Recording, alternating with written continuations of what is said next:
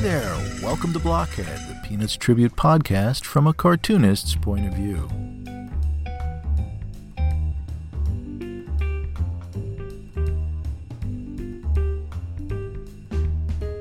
My name is Jeff Grogan, and I will be your host for the next few minutes to talk about Peanuts, Charles Schulz, and all things Charlie Brown, Linus, Lucy, and Snoopy too. So sit back and enjoy.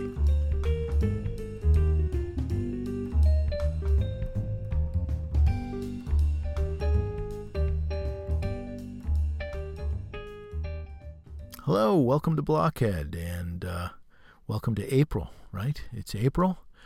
It is, by the time this goes up, tax day will have come and gone. I just finished mine. It was a hair-raising experience, and I don't have much hair to raise on my head, so that tells you what to expect from Mr. Taxman this year. Oh gosh, what a trauma that was, going through that. Oh my gosh. Every time they change the tax plan, right? And anyway, I've recovered from filing my taxes today, although just barely. And I'm looking for relief, so I'm coming upstairs to the closet here, locking myself in, away from the world. Me and Betsy are here to talk Peanuts and comic strips and cartooning rather than thinking about taxes and the federal government and the mess we're in, and oh God, I don't even want to go there.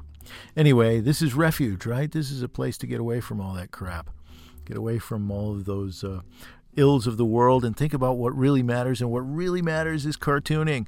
What really matters is comics. What really matters is Charlie Brown and Charles Schulz and Snoopy and all of those guys. And that's what gets us happy. Happiness is Peanuts. Happiness is not doing the taxes. Happiness is filing your taxes and getting a refund, although that's not what's happening this year. Oh, man. Anyway, so let's leave it aside. Me and Betsy. Betsy is here, so just in case those are of you who were concerned after I didn't mention her last episode, Betsy Roly-Poly is doing well, and she's very comfortable at my feet here on her little rug, curled up beneath me, and purring quite loudly this afternoon. Aren't you, Betsy? Well, anyway, we're both chilling. We're both calming down after the nerve-wracking episode of tax preparation this morning. So today we have Steve Conley on. Wow, Steve Conley.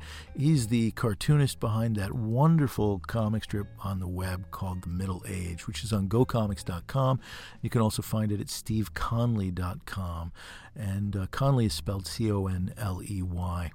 And Steve has such a great background. He's got such a wide range of experience, both in graphics and web design and in comics.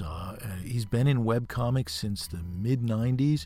He's been in comics one way or the other, small press publishing or writing for DC Comics, doing other things since the 90s. He's just a multi-talented individual with a great range of experience. And so I was really thrilled to catch up with him. And I followed his work since way back in the 90s when he and I, although we didn't run into each other back in the early 90s, we were both doing SPX around the same time, and we both were on ComicCon.com, one of the initial websites for webcomics back in the late 90s. And Steve actually, it turns out, was the designer of that website, which was his idea along with Rick Veitch. Together they put that wonderful website together, which was a host for a whole pile of webcomics back then, mine included.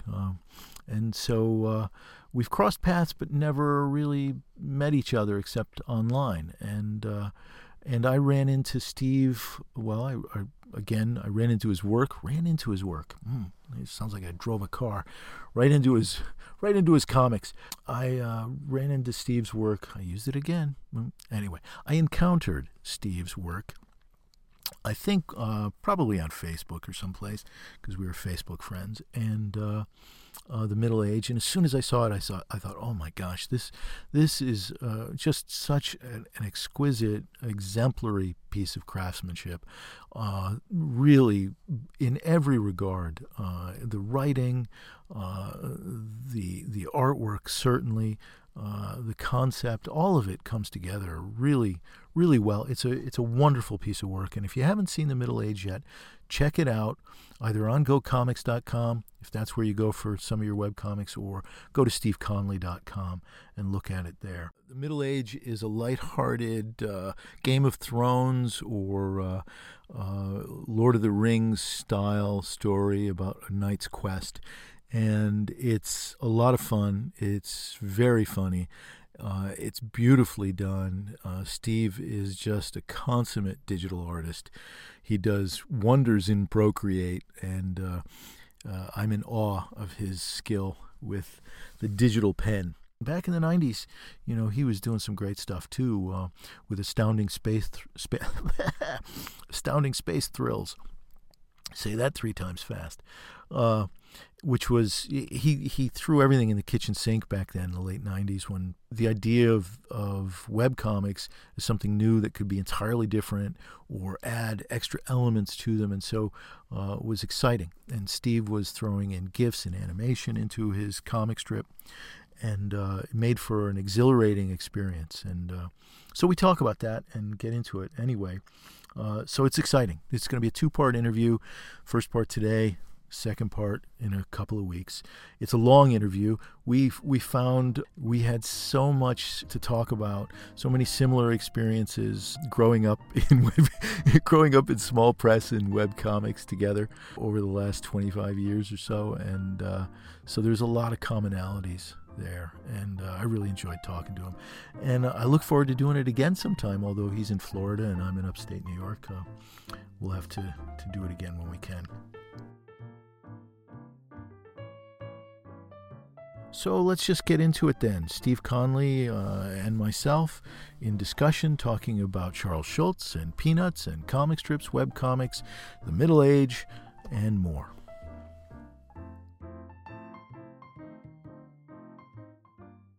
Welcome to Blockhead. Thank you. It's great to have you here, and great to have you on the show, and congratulations on The Middle Age. What a wonderful webcomic. Oh, thank you so much. I really appreciate it. I mean, in the context of Charles Schulz, I mean, I'm a poser, but I really appreciate it. Well, it's really, I mean, I don't know how to say this. It's such a fully realized coming together of your talents, your graphic design skills, your coloring, your storytelling, your script writing, your draftsmanship, all of them come together in The Middle Age to create, you know, just a wonderful, wonderful work that I think is knocking the socks off of anybody who's had a chance to see it. Oh, thanks. I think there's a Will Eisner quote about being a, oh boy, I want to butcher it, but he, you know, being an inadequate writer and an inadequate artist, but he turned 2 inadequacies into an adequacy, and I kind of feel like that's maybe what I'm doing. Yeah, well, I think you're much more than adequate on all counts, but I think Charles Schulz said the same thing, a very similar thing, you know, which was 2 inadequacies make a cartoonist, and you know, yeah, right. I think one of the things that people listening to this podcast are going to want to know is, how does Charles Schulz, the work of Charles Schulz and Peanuts, inform such a lavishly illustrated genre tale like The Middle Age?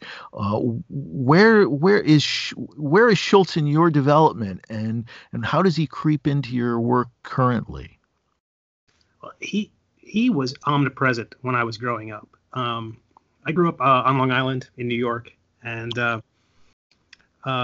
his comics were everywhere. My we didn't have a lot of money. I didn't have a lot of, but the books we had were a lot of paperbacks and paperback reprints, a lot of secondhand stuff from flea markets, and so a lot of Peanuts collections. And then my grandmother, she would get Newsday and the Daily News, and every day she would clip out comics. And for birthdays and Christmas, we would get these. I would get a composition notebook into which she would have Elmer glued every episode of the Peanuts for, you know, until that book was full. Oh my gosh. Wow. I read those. I mean, she did that for Peanuts, for Garfield, I want to say for the Spider-Man comic strip and for the Hulk comic strip, which was happening at the time.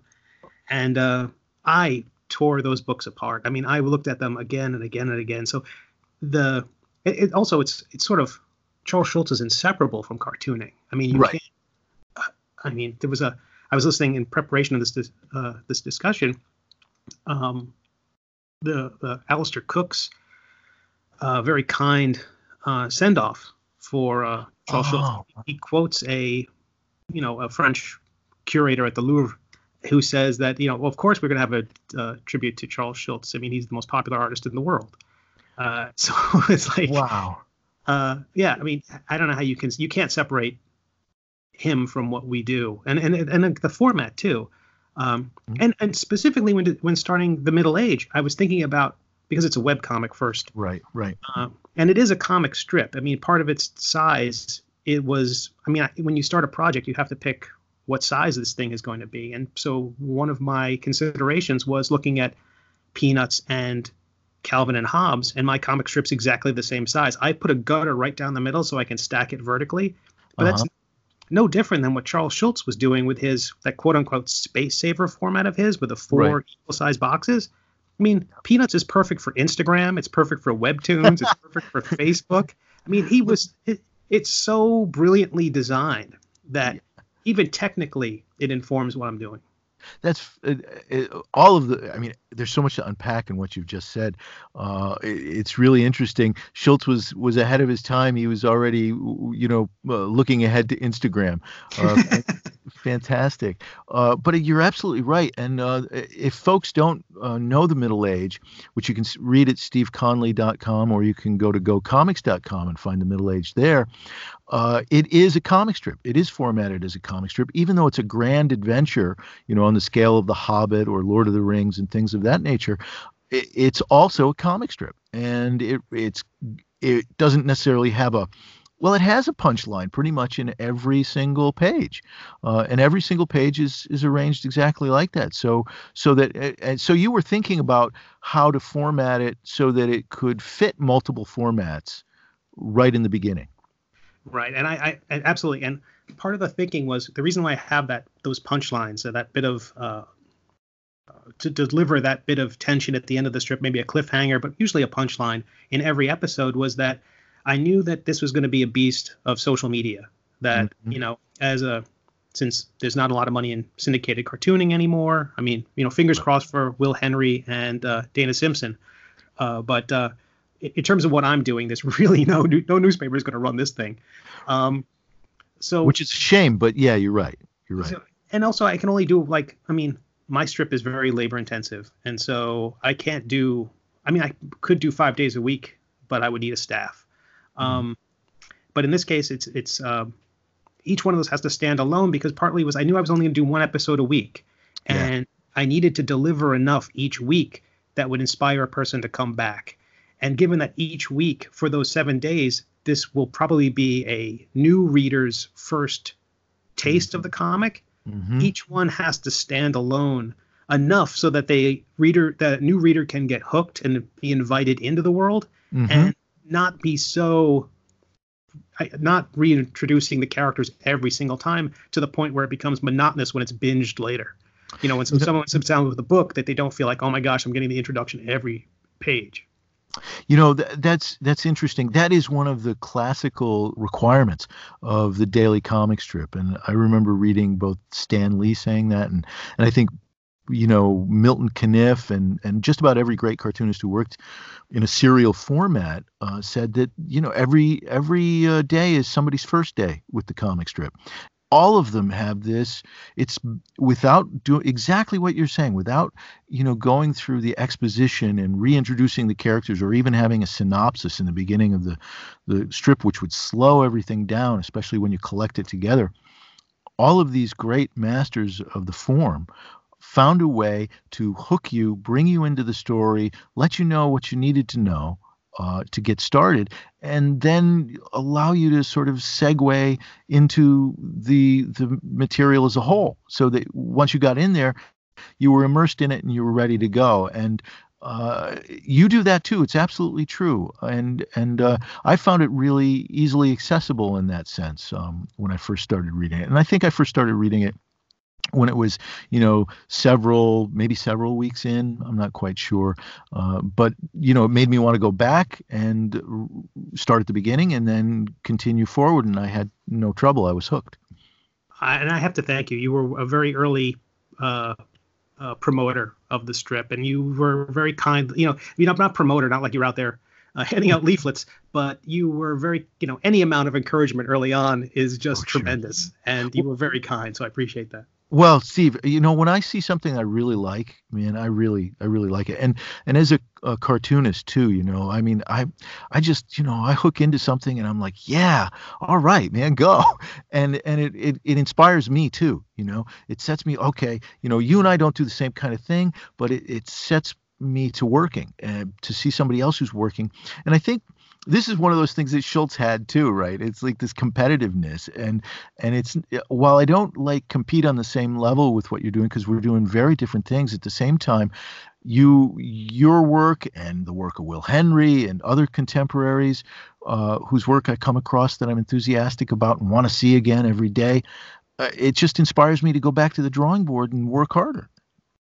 And I like that. I mean, what I also like nowadays is that competition seems to be less of a factor than it used to be back in the day, when everyone was fighting for space on a comic page, or the way the late night shows used to compete with one another. And now they can be a bit more cordial and a bit, because they realize that, you know, people aren't, you know, there's a chance to watch the thing on YouTube later the next day, or with their DVR the next day, that sort of thing. And I feel like with comics that we can be much more social and I don't know. What's really nice about doing webcomics is that you don't feel competition, and so I don't really have. I can feel that way about. I'm just competing with myself. Yeah. But I can be inspired by work like yours and work like Will Henry's and you know, and then everything that came before. Yeah, and everything that came before. It's exactly right. You know, there's so many multiple thoughts firing right now in my mind. But one of the things I want to go back to before I forget it is one of the things you mentioned when talking about how you initially conceived of the strip was the format. And it brings me back to Schulz and thinking about that format that Schulz, did he go to the syndicate?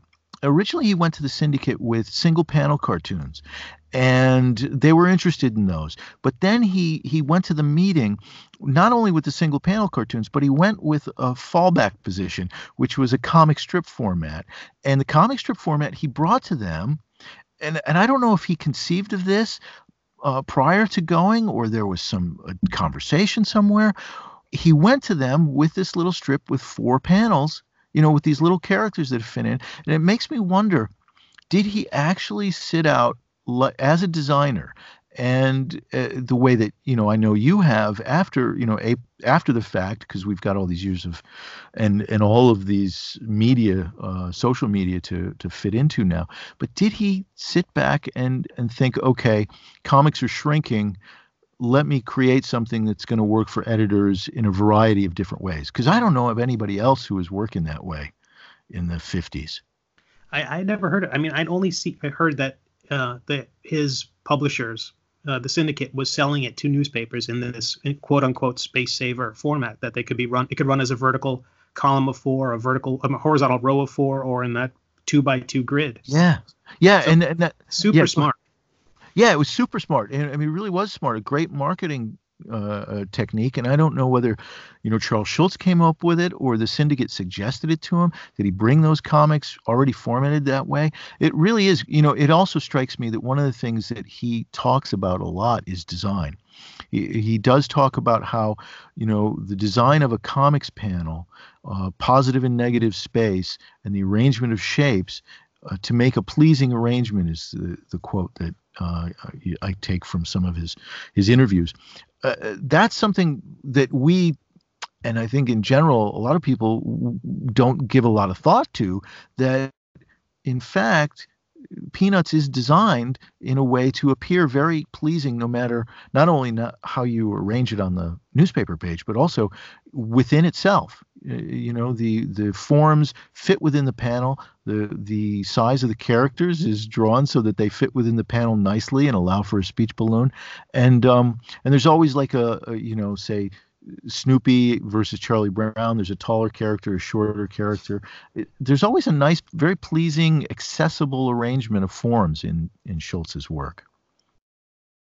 Yeah, I think that's what I found so striking when I finally read the early stuff, the stuff that came before, you know, from the very beginning, where it was a little bit edgier. Mm-hmm. That I had grown up with the pleasing Charles Schulz, with, you know, Happiness is a Warm Puppy, right, with the holiday specials. Yeah. I mean, he was synonymous with, like, there's American Flag, there's baseball, and there's Peanuts. Those three things have always existed. They've always been, you know, things you. They're like the air. Yeah, exactly. And they're and you know, they're things everybody loves. And but to see the earlier work when maybe he was a, you know, maybe a more cantankerous young man. Mm-hmm. But the word pleasing seems to be really appropriate for what he did, because, I mean, he still had that edge. He still had that that melancholy. Oh, and, yeah. At the same time, it was like he wanted to make sure that he wasn't bringing everybody down with it. Yeah, yeah. You know, one of the things that strikes me, and I've thought about too, is that, you know, you see these, well, it happens through the merchandising, right? The use of the characters as kinds of tropes, and they become kind of watered down versions of the characters in the strip. And particularly in the late 50s, early 60s through 70 or so, all of these characters do have an edge to them. And when they're merchandised and repeated ad nauseum in so many different forms, whether it's for, you know, life insurance or something else that they're being used to sell, they're used on greeting cards and things like that. They're associated with this kind of soft and cuddliness, but in reality, the characters had much more to them than that. Yeah, that was very surprising to find out. Yeah. Yeah, they really do. There's a lot more than what you find just in the animated specials, for example, and stuff like that. A lot more melancholy, a lot more sarcasm, a lot more aggression. And anxiety. And anxiety, absolutely. Sure, absolutely. So, you know, one of the reasons I was thinking about design, because your work makes me think about design, you have a graphic design background, do you not? Yeah, I studied commercial art even in high school, and then got a degree in advertising art on Long Island, just a 2-year degree. But that immediately led into work for newspapers. Sure. And I worked in art departments at News Service, and then at USA Today in their art department, where I met a number of other cartoonists everywhere, every step along the way, whether it was the college newspaper or in art school. I mean, everywhere I went, there was just cartoonists. They were all They're all trying to find a way to make a living. None of them were trying to do cartooning, or we would all do it on the side, or would introduce tons of comics into the school newspaper. A lot of the artists at USA Today, Nick Galifianakis, Marty Bowman, Kevin Recken, tons of cartoonists who were, you know, if you check out GoComics, you know, you'll still see. There. Yeah, yeah. Or Marty's gone to work for Pixar and Disney. Wow. Wonderful cartoonists, amazingly talented people who were all just, you know, newspapers were paying better at the time, so we all went there. What are we talking about, the 80s, mid-80s?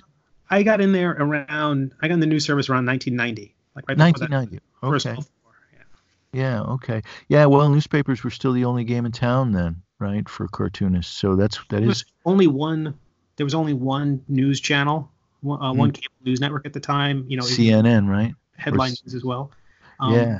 And so, especially with the news blackout that occurred during the Gulf War in 1990, the newspapers were king, because everybody turned to the newspapers to see the maps, the charts. There was a hardware fetish, so we were like drawing tons of tanks and planes and weapons of every type.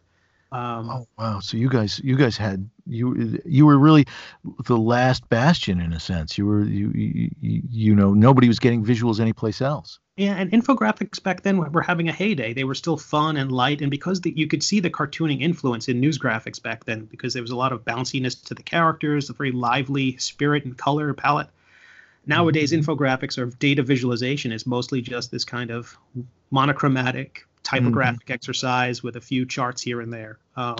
They really don't have the kind of pictorial approach the way we did back then. Back then we were just trying to draw funny things, and you know, we use infographics as an excuse. Nowadays people are actually maybe making the data more important than the cute picture. So I can see why it's gone the way it has, but I miss the kind of stuff we snuck into art back then. Wow, it's so great. And really, I mean, it must have been so inspiring, really, to be surrounded by cartoonists that way. I've always been, unfortunately, the only cartoonist in the room wherever I've been, unfortunately. But that must have been a kind of cool environment to be in. Yeah, I mean, it was very interesting to feel connected to the news in a way that I hadn't been before. Like when something happened in the world, it was like, oh wow, that's going to change the rest of my day. Sure. But those other cartoonists, it was great because we immediately bond on things like, you know, I was 22. Mm-hmm. And, these were some older artists, and you know, I'd come in there, they say, "Who's your favorite artist?" I'm like, "Wally Wood," and like, "How do you know who he is?" You know, that sort of thing. And we immediately bonded on these kind of esoteric cartoonists that we all loved. And yeah, Wally Wood. Wow. Yeah, he's a huge one. He's a titan. Yeah, and it's interesting how, you know, the volumetric qualities in Wally Wood's work, they're borne out in kind of, you know, even now in what you're doing. I can kind of see that. I actually can see some of Mad Magazine in what you're doing too, early Mad Magazine. I mean, Harvey Kurtzman, Wally Wood stuff from Mad, yeah. I don't know if that's an inspiration, but it certainly kind of seems to be there. Yeah, it is. Wally Wood was like my hero for, I mean, I think I stumbled onto his work when I was 10 years old. I think he had just passed away. He had just taken his own life. And one of his creations, the Thunder Agents, was thought to have fallen into public domain, at least by one or two publishers. And so all of a sudden there was this other company coming out. This was just also at the time of the black and white publishing boom, following up on the Turtles and all that stuff. And color printing, I think. The cost of color printing might have been coming down too, because there was a bunch of independent comics like First Comics and Capital Comics.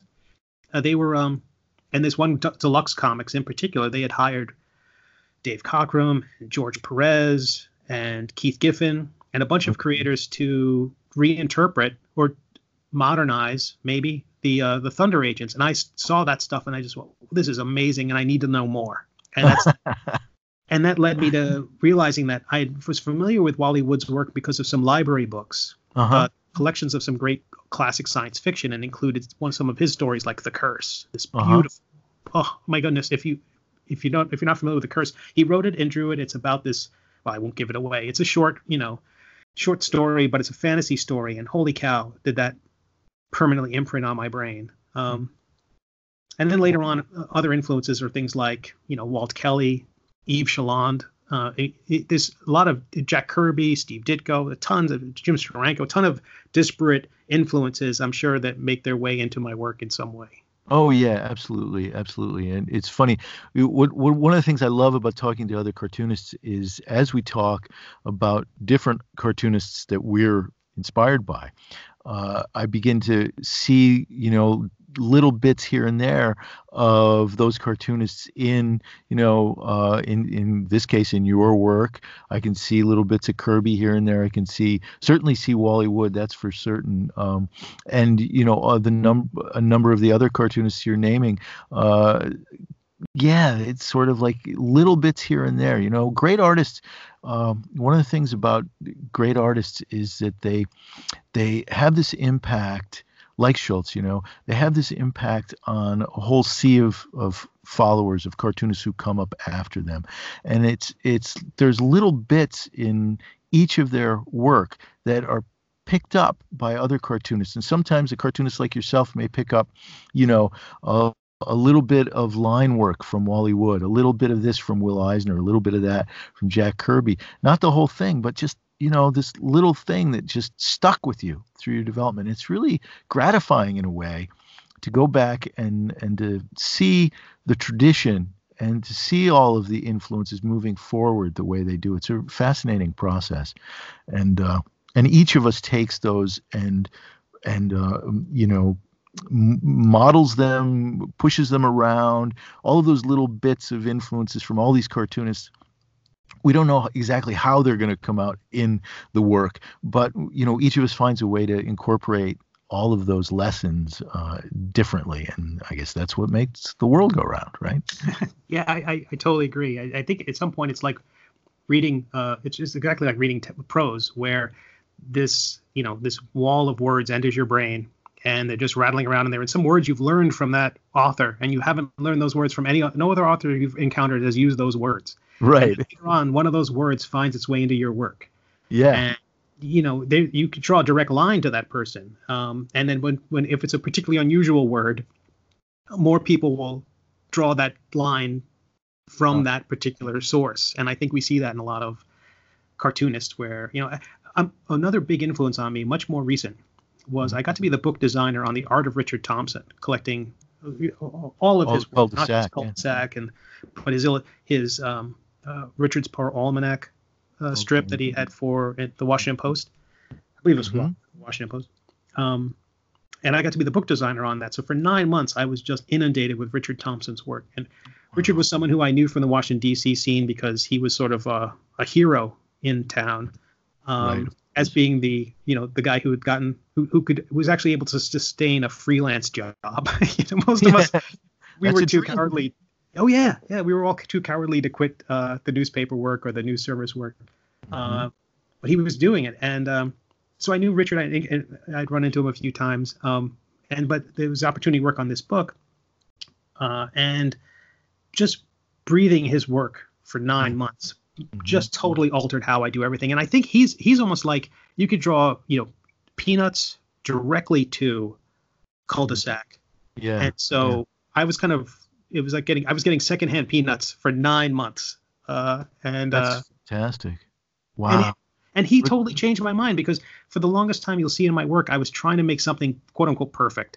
I wanted it to look like Steve Rude or Russ Manning or Wally Wood, this kind of Hellenic ideal of what a comic is, and every effort was made to, can I make this hero look as heroic as possible, or in the in the shadow of Jack Kirby and Jim Steranko, and Richard had a different North Star. His stuff and Charles Schulz the same way. He just wanted it to be funny, right, funny drawing, so Richard Thompson's cow doesn't look anything like a cow, but you've never seen a funnier cow. It is the funniest thing you've ever seen. That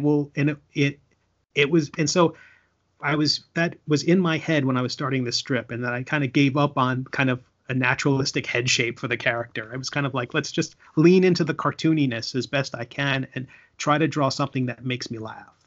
Well, and I think that's one of the things that I really appreciate about what you're doing. And I think it's wonderful in a lot of really great comics that find a middle path between illustrative naturalism and cartooning. And, of the great masters that we're talking about, certainly, Kirby was a cartoonist, and Wally Wood could do both of those things. For me, his cartooning in Mad Magazine stands out just because of my sensibility. But now you're talking about, Richard Thompson and Charles Schulz, and Schulz and Thompson both share that idea, that cartooning is funny drawing. And really, if you're going to do a humor strip, and there's a lot of humor in the Middle Age, finding a way to incorporate funny drawing is really important. And I have to say the character design for Sir Quimp, who is the main character, is terrific. It's really unique. It's oddball. It's quirky. It's strange. But it draws you in because of that. And then it sort of just seems to suit his personality. Oh, thanks. That's his shortness, his roundness, his very horizontal or squarish shape was kind of based on, just thinking about newspaper format.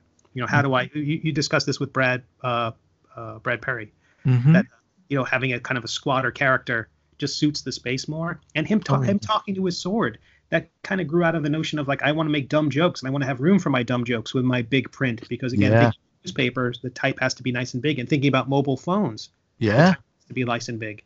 So. So him talking to a sword meant I only had to draw one character holding a weapon, and I could have an entire conversation, and it wouldn't be this case of, just a character monologuing. Right. Which was, I think, really brilliant about the strip too, is the use of the sword. Maledicta is the name of the sword, or is that how you pronounce it? Yes. The what is the sword called? The sword of woe or something? Yeah, exactly. Yeah, the sword of woe, and which is fabulous. But it's almost like the two of them are a comedy team, playing off one another. Sir Quimp is kind of the straight man. And Maledicta is the comedian, always making the jokes, cracking the jokes. But you can't have a monologue, really, a strip that's just a monologue. You got to have characters playing off each other. Otherwise, it's like, for the reader, it just becomes pretty dull pretty quickly. Yeah, for sure. And the idea of having characters with competing interests and, certainly a bit of conflict makes the whole thing a lot more fun. Well, and we're talking about, ostensibly talking about Charles Schulz. And when you think about Peanuts, right, and I've talked about this before, but the setup of Peanuts, and I don't think this was preconceived. I think this grew naturally in Schulz's work. But, you have these characters who are at odds with one another. And, you have Charlie Brown, who is insecure, and you have Lucy, who is overbearing and unbelievably secure, and the two play off each other in a really dynamic and fully charged way. There's electricity to that relationship. And the same is true here. Well, it's not the same kind of relationship. Obviously, it's a different story. But, you've got that setup. You've got these two characters who are in some opposition to one another. Well, let me ask you about Lucy. Do you think she was... I never got the sense, every time she pulled the football away from Charlie Brown, I never got the sense it was out of malice. For some reason, I don't know whether it's the charm of his drawing or that somehow this was her trying to teach him a lesson about life every single time. I don't know why that was. I don't know. I go back to some of those first strips and there's one strip that is not about the football, but it's Lucy responding to Charlie Brown.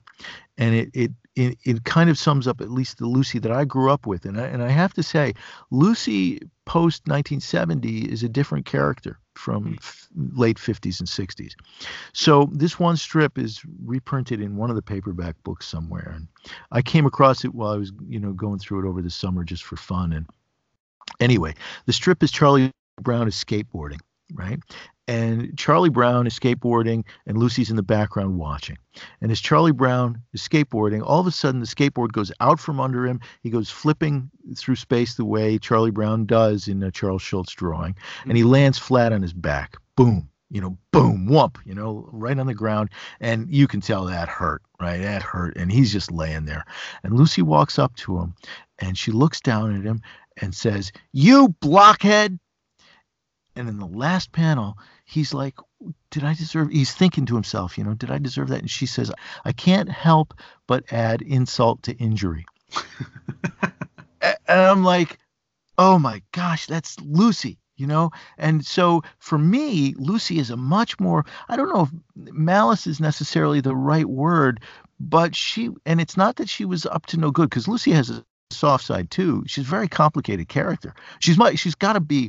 I always thought grown up Linus was my favorite character, but I really find that over a period of time that in a lot of ways Lucy's my favorite character because she's so forceful and she changes the dynamic of the strip in such a strong way. And I don't know if she's just so determined. But I don't know if malice is the right word. But boy, she wasn't kind. Yeah, it was like she thought if she saw anybody enjoying something, she would think that they're delusional or something like that. Like she has to get involved or I don't know. It's out of it or something. Yeah, but at the same time, Schulz is the one who wrote the Great Pumpkin, Charlie Brown, and Linus is out there sleeping in the pumpkin patch in the middle of the night, and Lucy goes out to bring him in at 3 a.m, and she cares for her little brother enough that she is going to ask for tricks or treats, when she goes Halloweening for her brother who's out in the pumpkin patch. So she's kind in some ways. But then she's got this quality, especially when relating to Charlie Brown. And maybe you're right. Maybe she is trying to teach Charlie Brown a lesson. I don't really know what's at the heart of that. And forgive me, it's easy to psychoanalyze it and say that, Schulz has got something, there's something about his first marriage that's found its way into Lucy. I don't know. I have no idea. I know that some of the kids say that's absolutely incorrect, but boy, it's really strange that after, Charles Schulz divorces and remarries, Lucy becomes a much more docile character later on. Much quieter, as Peppermint Patty you know, becomes larger in the strip, Lucy becomes less and less dominant and less strong, really. He doesn't use her in the same way later on, which I miss, I have to say, but you can't go on doing the same thing forever. But so it's an interesting question about Lucy, you know? Yeah, I've always wondered that. I thought if anyone knew or had more insight, it would be you. I'm really appreciate what you were saying. Well, I'm sure other people have, you know, different thoughts. There are other, you know, other Peanuts people out there. I'm not going to call myself a scholar because I'm not, but I'm a cartoonist who's interested. But, you know, fans of the strip probably have different ideas about the development of Lucy. But she's a really complicated character, and one of the greatest inventions of comics in the last 50 years. And we just take her, you know, in the last 75 years now. We just kind of take that for granted, you know. But she was really radically different, I think, in the 50s. I'm trying to think, you know, other female characters that were quite as dynamic as Lucy was in the 50s and 60s. And right now, anyway, nothing's popping in mind. I mean, I think of Nancy, and Nancy was a quirky character too, but she wasn't the same, and Bushmiller didn't write her the same. She wasn't as aggressive as Lucy. Yeah, I'm not coming up with anybody, but anyway, you know, it's really interesting, and that's not exactly the relationship you've got going on with Sir Quimp and Maledicta. There is a kind of adversarial quality to what's going on, but it's not quite as, you know. Well, let's think about that now. Maledicta is really up to no good, and really does have it in for Sir Quimp, doesn't she? Why am I saying she's a she? Maledicta's a she. Is she a she? I haven't said. Wow, that's an interesting. Some people think it's a she. Some people think it's a he. One reader suggested that it had the voice of Ian McShane, and that's been very difficult to shake. Yeah, I could see that too. Wow. But initially, I think the vowel at the end made people think this is female. Could be. I wouldn't want necessarily the major female character in the story to be mean-spirited. I think initially it was. To me, the gender never even entered into it. It was you know, what gender is that fork?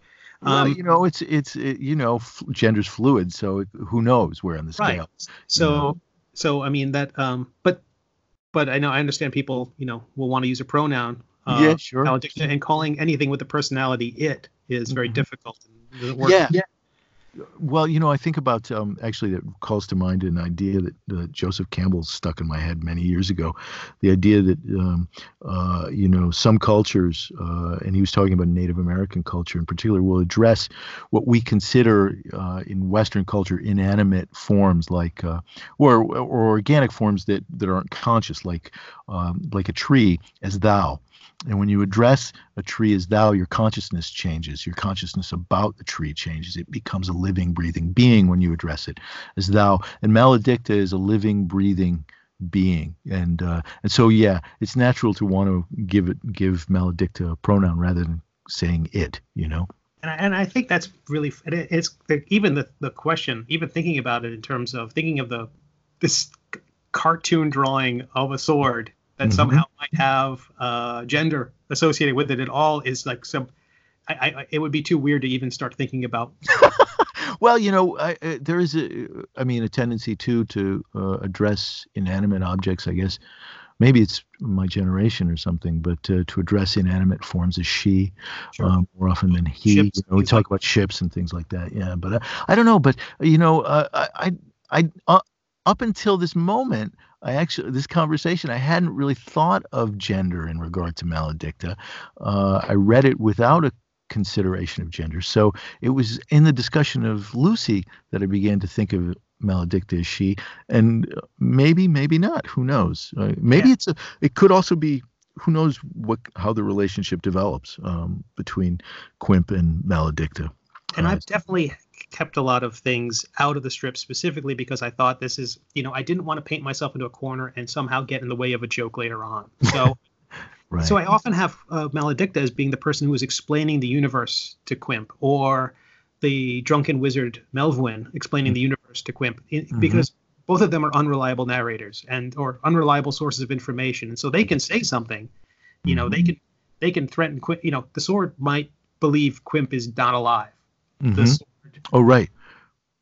but the sword can threaten his life for a dozen episodes. And so to me, there's no conflict there, because you can't trust the sword. The sword literally says you can't trust me. And so that gives me wiggle room later on to do other fun things with the story and also keep the audience guessing. Well, and you do guess. And speaking of unreliable sources of information, that again calls to mind Lucy speaking to Linus back in the 50s and early 60s. There was a series of strips that Schulz did where Lucy is in discussion with Linus, and she tells him all kinds of falsehoods about the nature of the world. You know, the reason why the sky is blue, and et cetera, et cetera. And everything she tells him is a falsehood. Well, you know, clouds are actually puffy marshmallows, Linus. And you know, somebody took them and stuck them up in the sky. And Linus is like, wow, Lucy, you're so smart about the world. And Charlie Brown is in the background hearing all of this. And his response is always along the lines of, my stomach hurts. You know, so but yeah, you know, unreliable sources of information are great characters to have in a strip like this. And it's really, I mean, the discussion of the sword's gender or anything that, it's to me, to talk about Gandalf or to talk about Charlie Brown, we could talk about Charlie Brown as a person, and it's very second nature to us because they're people. They're, you know, sure, they're just scribbles on paper, but they're people. And every once in a while, my readers are talking about my characters in that same sense, and it is probably the most flattering thing. And so, well, yeah, it's got to be really nice to have people, because what that means is that your readers care. Your readers care about what happens to Sir Quimp, and Sir Quimp is a character. There's definitely, he's a nicely drawn, fully rendered character, and I mean that, you know, both in terms of personality as well as illustration. He comes across. I mean, I was actually thinking about, you mentioned Charlie Brown. I was actually thinking about character development and how characters develop, and how in some ways what elements are part of Sir Quimp. I mean, who is he as a character? Where's he drawn from? Are there precedents, you know, in comics for Sir Quimp? Who might he be drawing from as characters? And so, you know, thinking about Schulz, well, I think there's a little tiny bit of Charlie Brown in him. Just a little bit of insecurity, a little guilelessness, maybe a little innocence. Although, and the other thing that I think of is Sir Quimp is he's never going to give up. He's on this quest. He may be dead. He may not be dead. We don't know. But he's on this quest, and he's not going to give up. And Charlie Brown's not going to give up either. Right, absolutely. And that the idea, the hope of that football is like the same thing is like this Quimp is absolutely has that element as well, where there is a I think it's a sense that he's not sure if he's going to succeed, but he can't not try, and if he does succeed, it's going to be great, and but he'll never, but he may never know. And so his character was. So the strip itself, again, this is where another way Peanuts shaped the Middle Age.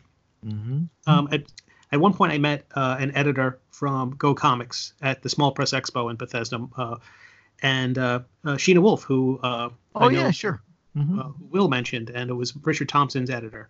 And she said, "Oh, we got GoComics. If you ever want to do a comic strip for GoComics, you know, just let me know." She said, "There's no money in it." You know, she was very upfront about the financial prospects. And that got me thinking about comic strips again. And so I said, okay, if I'm going to do a comic strip, what am I going to do? And I'd already heard that classic bit of information says, you know, make it about kids or animals. Right. Exactly. And I just thought, no, because of Charles Schulz and Bill Watterson. You know, no, I felt like that is I don't want to be anywhere near what they're doing. They've said it all. And that's not necessarily true. Again, Phoebe and her Unicorn and Wallace the Brave, beautiful. But I felt like, to me, with my limited skill set, I don't want to get anywhere. And also, I don't have kids. And so I didn't really have insights in that way. And I thought, okay, I'll try to do something that's more authentically me. And I'm middle-aged. I'm a guy who maybe has my own version of chivalry, which may or may not have served me well my life. And kind of even starting a comic strip is kind of this nobly dumb quest to be on. And I know, isn't it?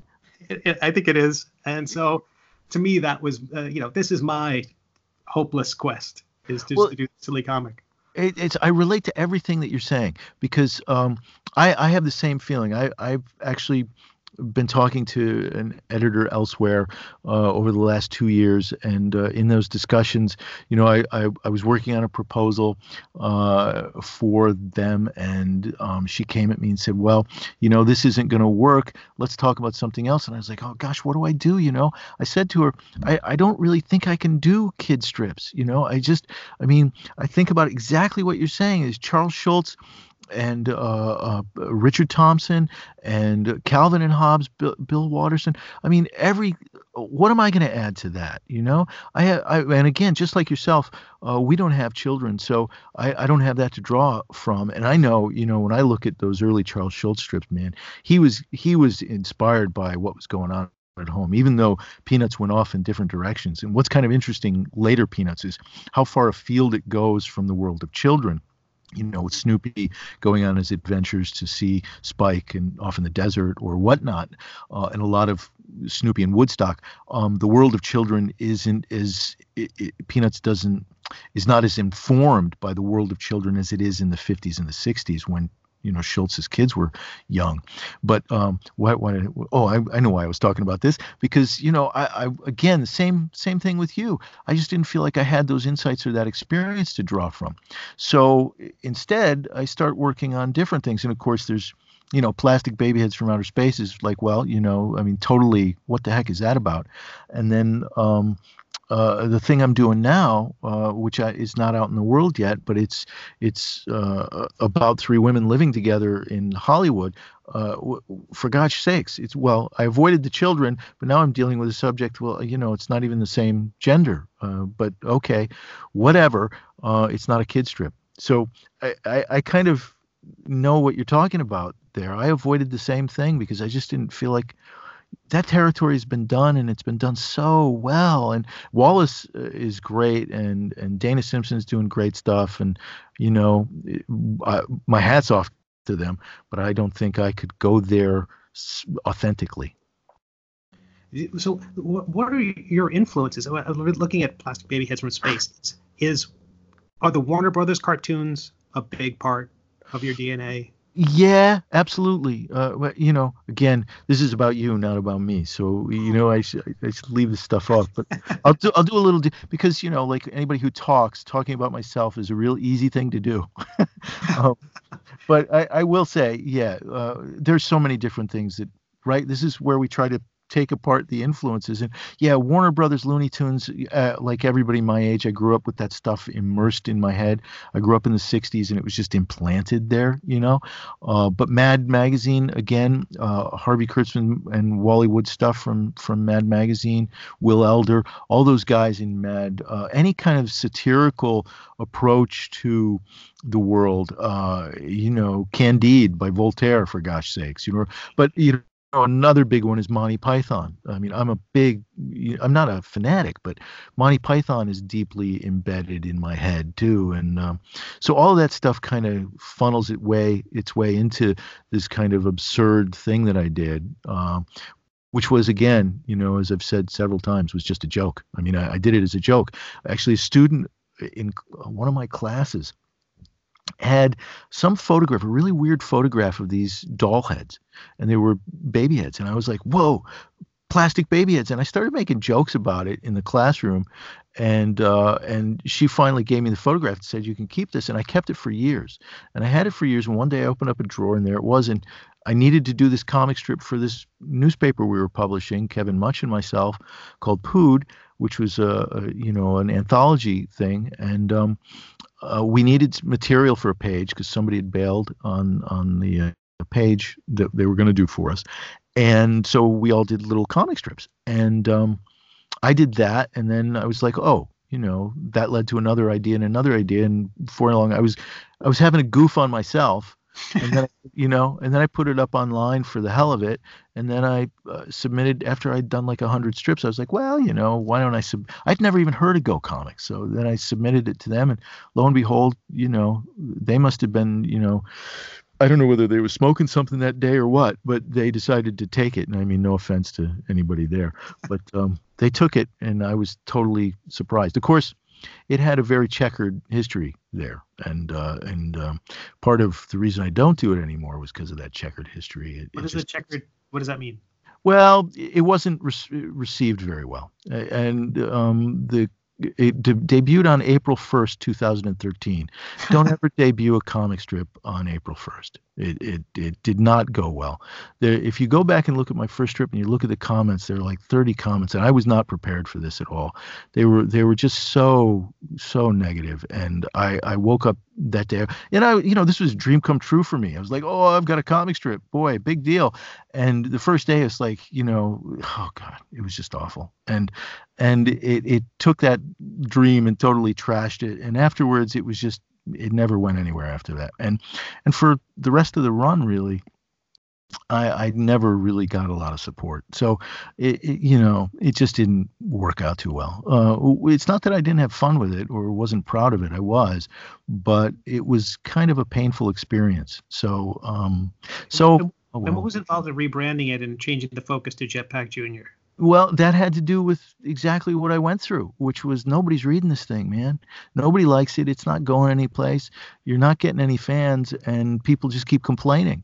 So, okay, let's try taking it in a different direction, and maybe I can make it into something somebody will like, but that didn't really work much either. And so after – strange thing was, one of the guys who rode my case more than anybody else on that site with bad comments and nasty sayings, ended up writing me a note saying he would have kept reading the strip if I kept it Plastic Baby Heads, but he hated Jetpack Jr. And I was like, man, what, I can't win, So anyway, it was a very bittersweet kind of experience for me. I go back and post something every now and again, and I had a lot of fun with some of it. Personally. Personally, I enjoyed what I was doing, but I never got an audience for it. And what people did read it always seemed to, they seemed to go to read it because they hated it. And so anyway, I saw that with the Comics Kingdom community. I've got some friends who, like Mike Manley, who works on Judge Parker, and, the Phantom, and the community there seems to be largely, hopefully I'm not inviting them to come over to Go Comics and talk about my strip, but it seems to be like a Mystery Science Theater type crowd where everybody wants to make a snarkier comment than the one that preceded it. So it's very toxic. It can be very toxic, and I've read things by other creators who more experienced creators who've been around, who have a fan base, and I never had a fan base. So, but people who've been around who say they've gone through the same thing. And, I remember reading some posts on Facebook from people who I would never expect to be getting, snarky troll-like comments about them because their work is respected and they've, been someplace. It drives me crazy because it's so hard to put something out there, and it's so hard to put yourself in the line. And okay, you don't like it, you can say something constructive, but to be just disparaging for no apparent reason than to make yourself feel better is such a destructive approach to it. And so and in my case, it was kind of it reminds me of when I was a kid. It seems to be a common theme in my life. When I was a kid, playing baseball, I think I said this in the first episode, learning how to play baseball, and everybody called me Charlie Brown because I was a little kid and I was so bad, but it sort of set me up for failure, and in a way that's what happened to me on Go Comics too. Sort of set me up for failure, but you live and learn and you grow. The thing about comic strips, it's like when Dan Savage talks about relationships, he says, every relationship fails until one doesn't. Exactly right. That's brilliant. That it really is brilliant. And everything fails until something doesn't. Hey, what the heck? You keep trying, and you live and learn, and you go on from one thing to another. But yeah, there's something really. I found too that one thing I didn't know was, because I was coming from comic books, I'd done alternative comics and I'd done independent stuff back in the '90s. I self-published stuff during that whole black and white boom. And what I found was that the world for comic strips on GoComics and Comics Kingdom. It's a different world. It's a different audience than necessarily the same folks who are reading the latest stuff from Drawn and Quarterly or Fantagraphics or something. Oh, sure. Yeah. So they had different expectations, which was I was not prepared for either. Anyway, let's leave that aside and talk more about you and your experience, because you've been online a long time. And I mean, you were one of the first people to put webcomics out there with. I remember both of us were on ComicCon.com, Rick Veitch's site way back in the day. Do you remember that site? I had a strip called Dr. Speck, which was a comic book. Holy cow. Yeah. Do you remember? Yeah. What? Well, ComicCon.com was a co-creation of Rick Veitch's and myself. Right. So. And you know, I know you did the web design for it, I think, right?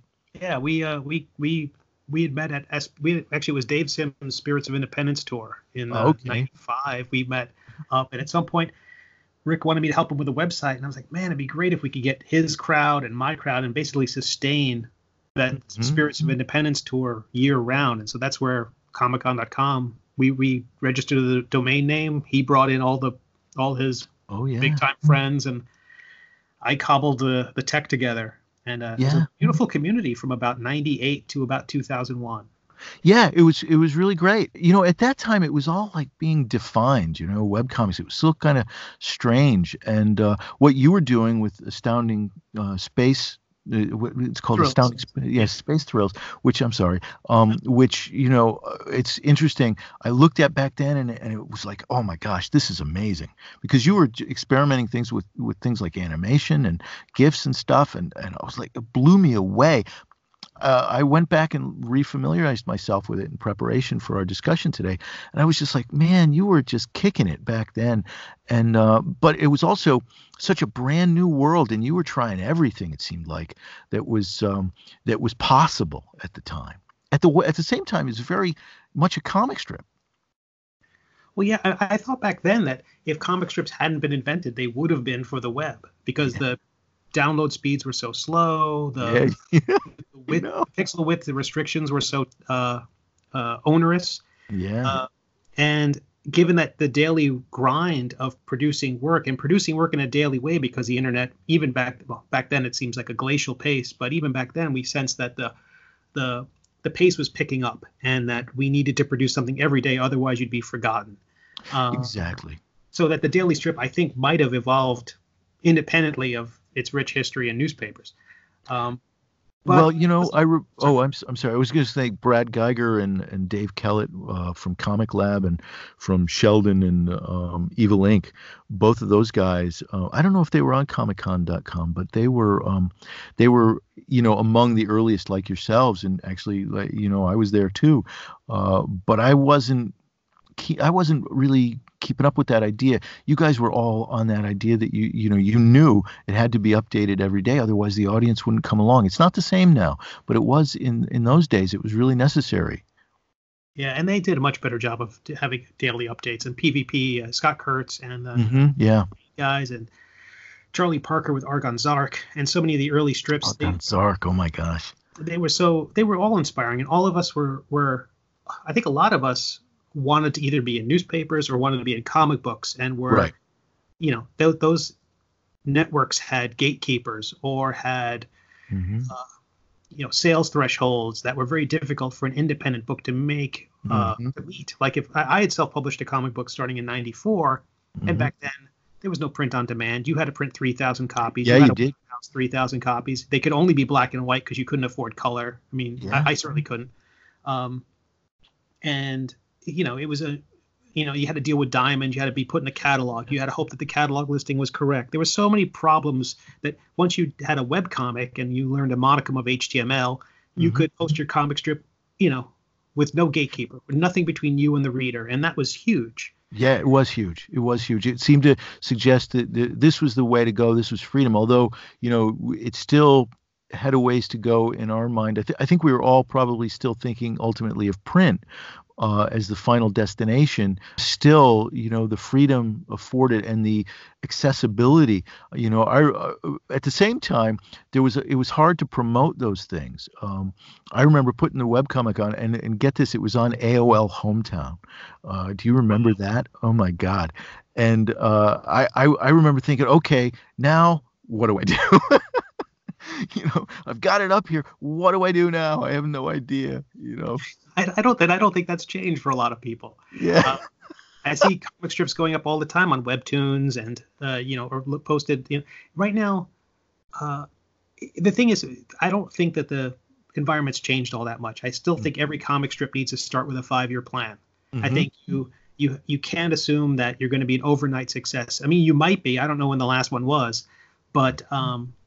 I think it takes. There was the late Baton Lash had quoted Dave Sim about, like, he approached Dave Sim at the Spirits of Independence tour and said, "Man, I've been reading Cerebus all the way since issue 65 or something like that, like way back in the beginning, you know, because he was up to issue 170 or whatever by then."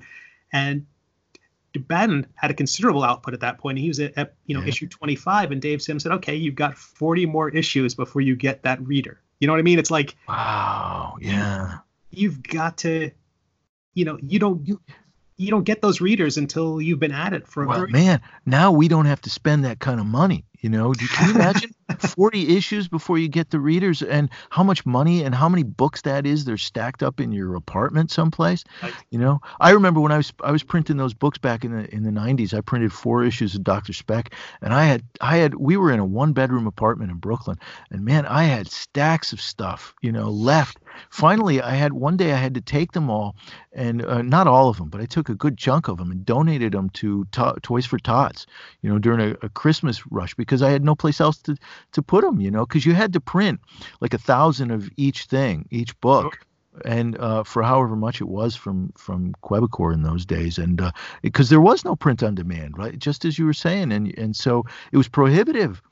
You might go to SPX and sell, you know, 100 books if you're lucky, which I don't think I ever sold 100 books at SPX, but or you might go to you might get in the catalog with Diamond, or who was the other distributor that went under? Capital. Yeah, you might get in there and you might sell a couple hundred books total, you know, 500 books maybe if you're lucky. I think maybe that was the most I did with a number one issue. Might have been 1,000. I don't know, but I don't remember. But any case, it was, you always ended up with tons of books left over, and you know, not knowing what to do with them, and it cost a fortune. Boy, bringing up Baton Lash too, what a sweet guy, and what a sad thing. I'm so sorry he's passed away, and you know, what a great inspiration he was. He wrote, you know, he was early on, he was a supporter of mine when I had very few, and he wrote a very kind letter for me that I published in the second issue of Dr. Speck. Very supportive, and always was. And whenever I ran into him at a convention, he was the nicest guy. Yeah, he was great. He was a tremendously wonderful, just a wonderful person, and a really funny cartoonist too. Yeah, really great cartoonist. Wolf and Bird was a terrific book, one of the earliest independents out there, and really just carried on for all those issues, and they were wonderful. It was a great book. Such a sad note to end the first part of our discussion with Steve on, but I did want to mention that I think the passing of Baton Lash is something that needs to be remarked upon. Baton was a wonderful cartoonist, as you've heard both Steve and I say, but not only a wonderful cartoonist, he was a wonderful person. And those of us who met him at conventions certainly recall his affable personality, and his generosity of spirit, and his support for cartoonists like myself who were coming up in his wake in the middle and late 90s. And so a tip of the hat to Baton Lash, who did wonderful work in Wolf and Bird, who brought so much to small press and to small press comics. And personally, I'll never forget the support he offered me when I first started self-publishing. And so thank you, Batten. We will miss you.